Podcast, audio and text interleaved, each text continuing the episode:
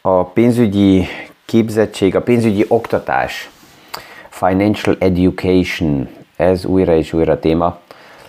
És a tegnap így uh, egy érdekes uh, rövid sztori került a kezembe, amit ma podcastba hozom, mert ez megadta a lehetőséget, hogy szinte egy fél napot a gyermekeimmel elbeszélgettünk összefüggésekről és gazdasági modelleknek a különböző szemszögeiről.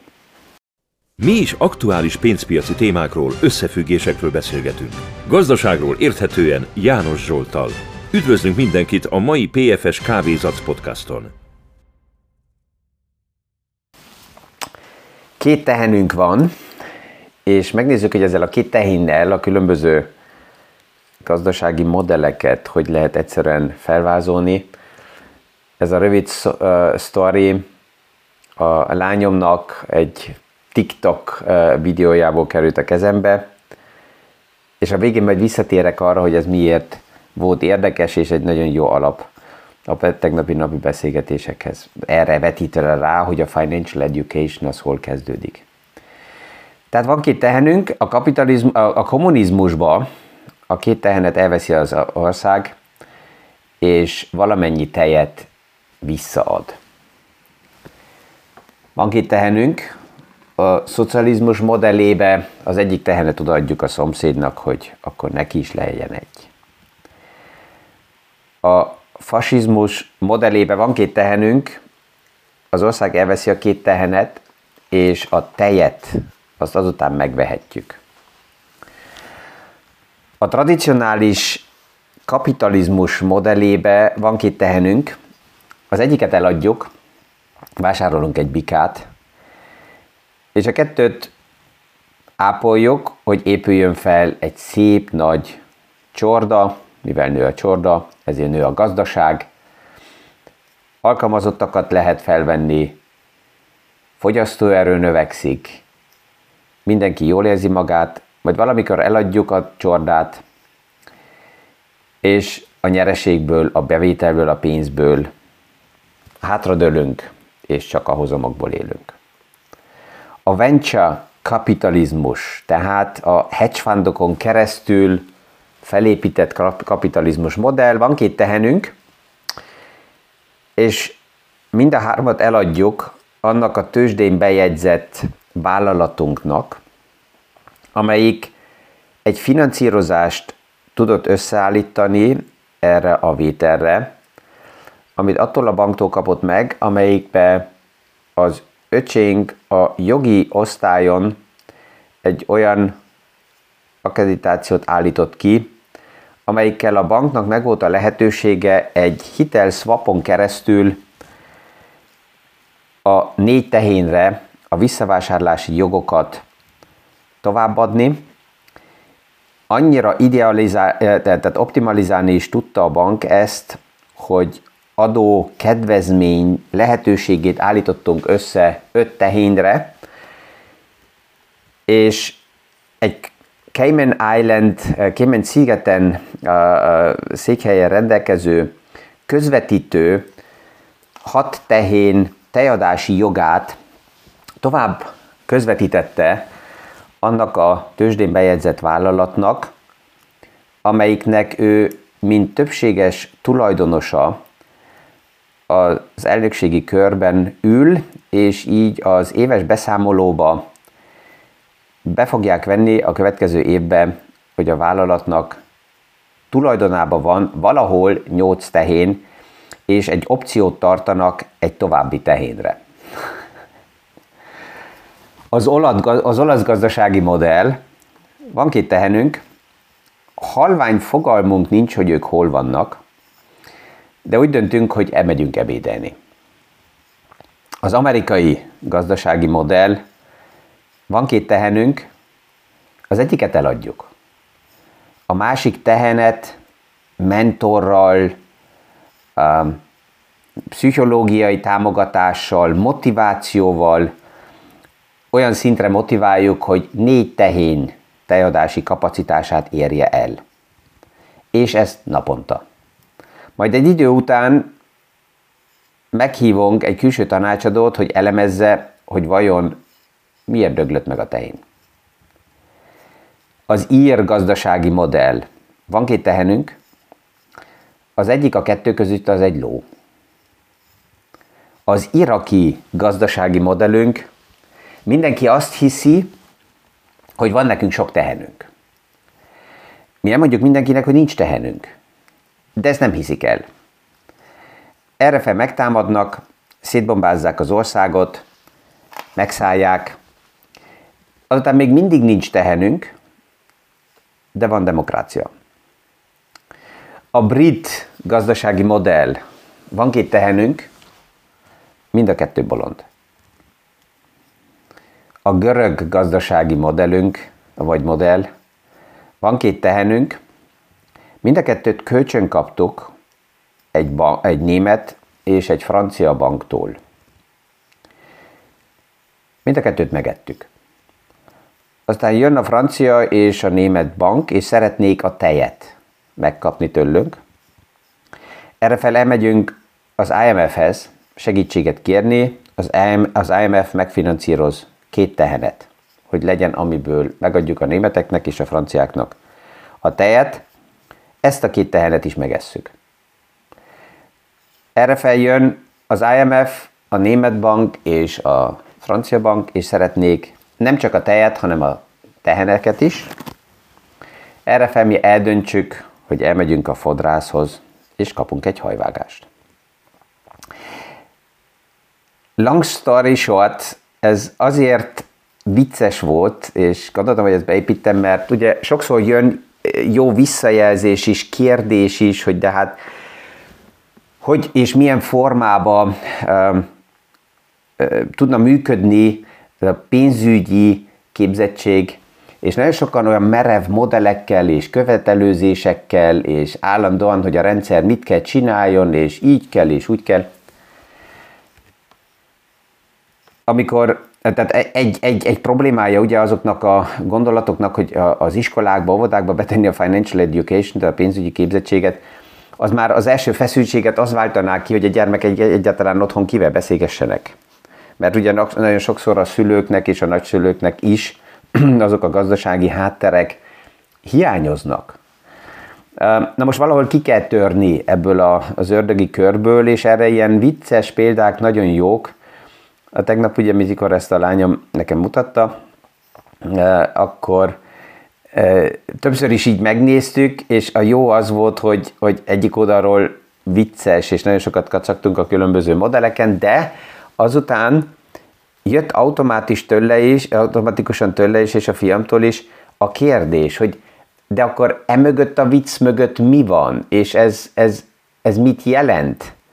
És akkor elkezdtük megbeszélni, hogy a különböző gazdasági modellek, vagy akkor is, hogyha itt most provokánsan és viccesen valami ki van állítva a kirakatba, amögött mi van, és ez, ez uh, mi szükséges háttérinformációból, háttérinformációként, hogy egyáltalán ezeken a vicceken lehessen kacagni is.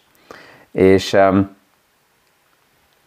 ha ezt így látjuk, és nem túl mereven, makacson az elméleti témákat vesszük kézbe, akkor egyik oldalról sokkal egyszerűbb ezeket megnézni, elérjük sokkal jobban, akár a következő generációt is, és bárkinek összecsatolva a komplex téma a, a mindennapi élethelyzetekkel, ez sokkal egyszerűbben kézzelfogható, érthető.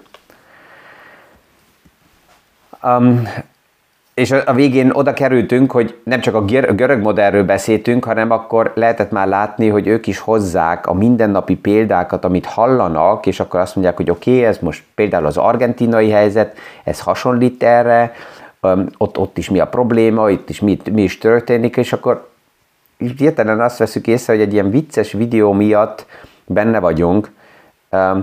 Komoly témáknak a laza megbeszélésében, de mi a fontos, nem, besz, nem azért beszélünk erről, mert én elhatároztam, hogy akkor ezt most ma egy ilyen szabadnak meg kell beszéljük.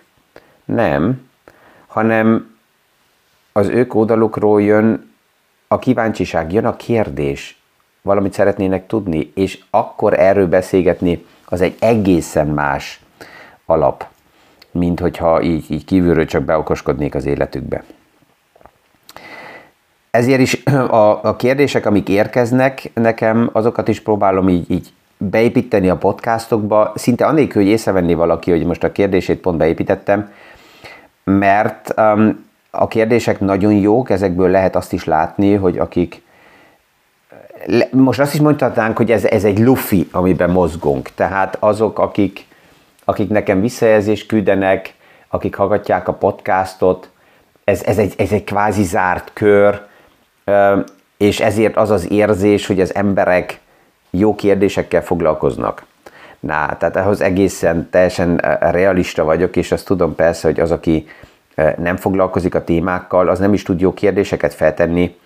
Általában ugye én azt szoktam mondani, hogy nincs rossz kérdés, hanem csak rossz válasz, de már a kérdésből persze, hogy lehet látni, hogy milyen háttérrel rendelkezik az, aki a kérdést felteszi, mert a jó kérdésekhez segít az, hogyha vannak alap- vagy háttérinformációk, de még az se baj, hogyha a kérdést abból a szempontból tesszük fel, hogy tisztán kimondjuk, hogy ezt, ami most el van magyarázva, ezt nem értjük egyszerűen, vagy az összefüggések még nem látszódnak, és akkor az, aki ezt elmagyarázza, annak megvan a lehetősége uh, egyszerűbben, kézzelfoghatóbban um, az összefüggéseket felmutatni.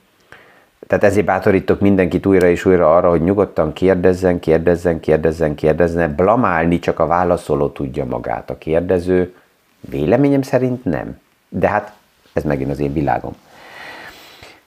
A tegnapi nap is ugye lehetett látni, ez volt a, a podcastunknak is a reggeli címe, hogy a, a piac minden reménybe kapaszkodik, hogy hogy a gazdaság elég erős, és annak ellenére, hogy megvannak a szükséges lépések, és a háttérbe az előrejelzések tovább is az infláció fronton szabad esésbe vannak, de mégis sikerül a gazdaságnak, és főleg itt a menedzsmentnek, a vállalatoknak a költségeken keresztül nagyon erősen visszafogni a költségeket, és ezért a marzsokat megtartani, a nyereségszinteket, és ez segít a tőkepiacnak.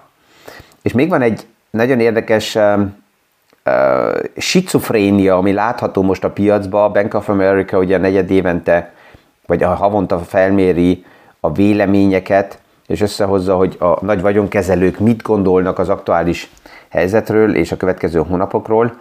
És az érdekes az, hogy az egyik oldalán a nagy vagyonkezelők pillanatnyilag azt mondják, hogy az elvárás aktuálisan, miután látjuk, hogy nem tör olyan gyorsan a nyakunkba a recesszió az, hogy inkább egy enyhe landolás lesz, ez a soft landing, ha visszaemlékszünk, akkor az évelején volt a hard landing, aztán volt a soft landing, aztán jött az a kifejezés, hogy no landing, tehát tovább fog szárnyalni a gazdaság. Most megint ez fordult, és aktuálisan inkább azt várják el, hogy soft landing verzió lesz, nem lesz nagyon kemény recesszió, ha akkor ebb egész enyhén itt érintve a nullát, és hogy nem várnak további kamatemelést.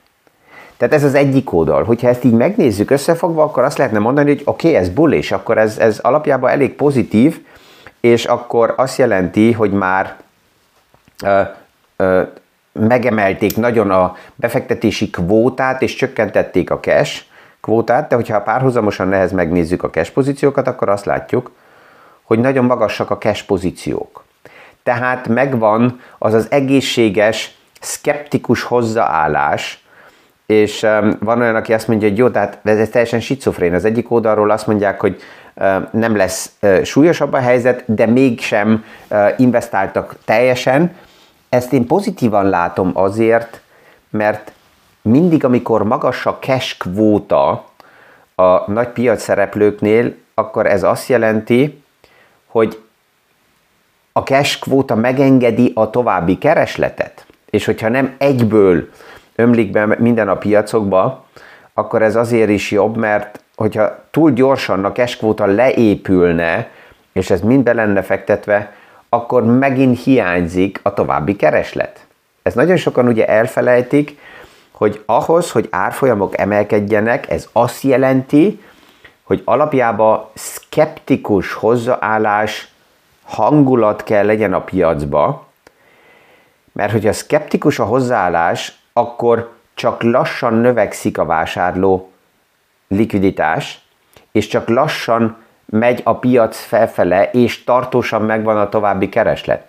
Ha gyorsan leépül a cash quota, nagyon gyorsak az investíciók, kialakul egy hype hangulat, akkor robban rövid időre nézve az árfolyam felfele, de valamikor megszűnik. És ha nincs kereslet, és ezt nem lehet míg a világ tovább hajtani, akkor jön azutána nagyon erős piaci visszakarigálás újra. És ez az, ami ugye a befektetőket tönkre teszi idegileg, mert aki, aki nem foglalkozik a gazdasági összefüggésekkel, az nem tudja az idősávokat kezelni.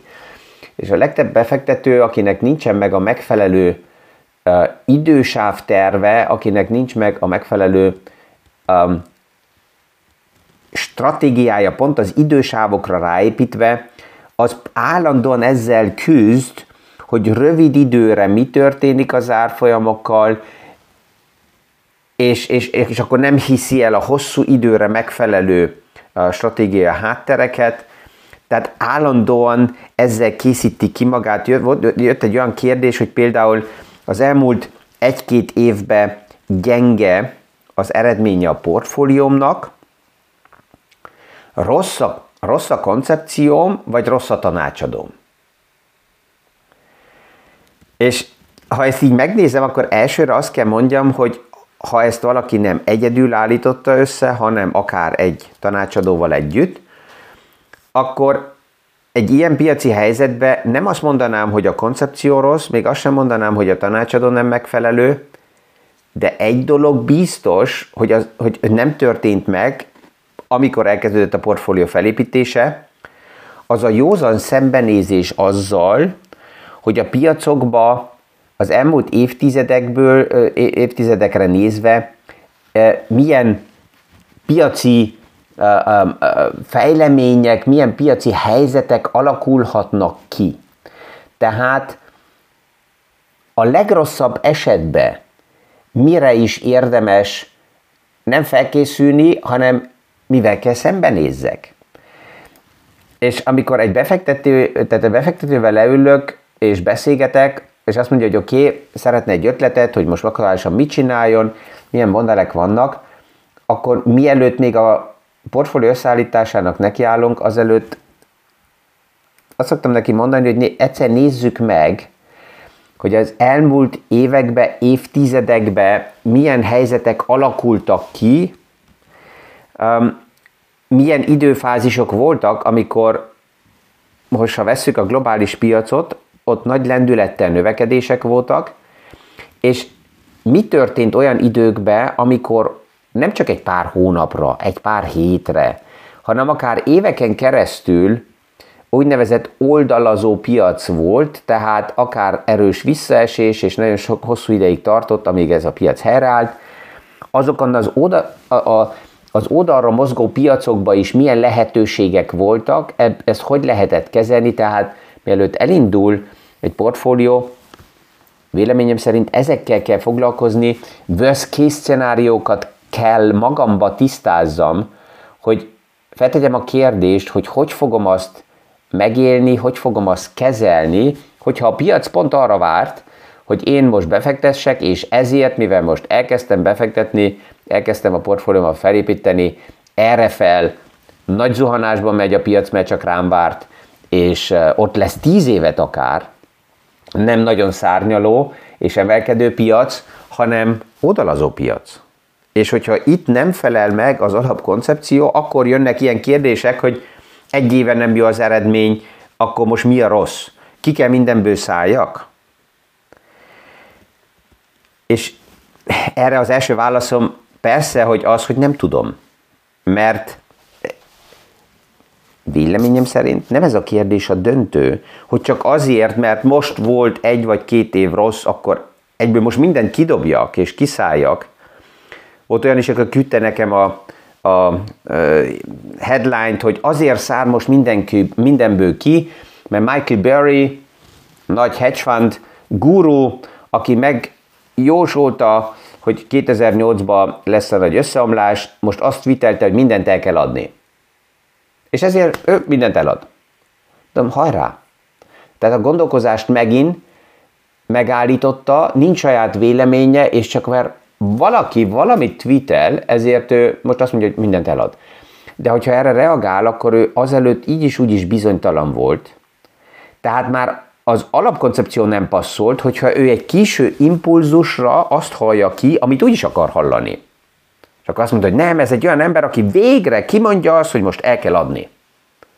Mert ezt várom mindig, és senki nem mondja soha el, hogy el kell adni, de ő most kimondta. Hajrá! Egy pár nappal ezelőtt megjelennék a Michael Burry-nek, a hedge fundjának a lépései az első négy hónapban. És mit látunk? Akkor, amikor megvolt a, tív, a tweet, hogy el kell mindent adni, akkor ő meg bevásárolt. Mert, mert az, hogy mi van egy tweetbe, és az, hogy mit tesz a, a hedge fundjával, hát az két különböző téma. És mikor ezt most a tegnap küldöm az illetőnek, azt mondja, hogy hát már senki neve nem lehet bízni. Ez viccesen összeáll akkor a kép, el szerettem volna mondani neki, hogy a reggel a gyermekekkel a gazdasági modellekről hogy és milyen formában viccesen beszélgettünk, hogy érsenek összefüggéseket, de az volt az érzésem, hogy ezt már nem éri meg. Ja, ezekkel a gondolatokkal itt lezárjuk ezt a hetet is, vegyünk a hétvégébe. Mindenkinek jó pihenés, remélhetőleg melegebb napokat kívánok, itt úgy tűnik, hogy végre a gumicsizma időnek legalábbis egy pár napra vége van. Jó pihenést kívánok mindenkinek, és a viszonhallásra. Hétfő reggel a következő PFS Kávézatsz podcast alkalmából.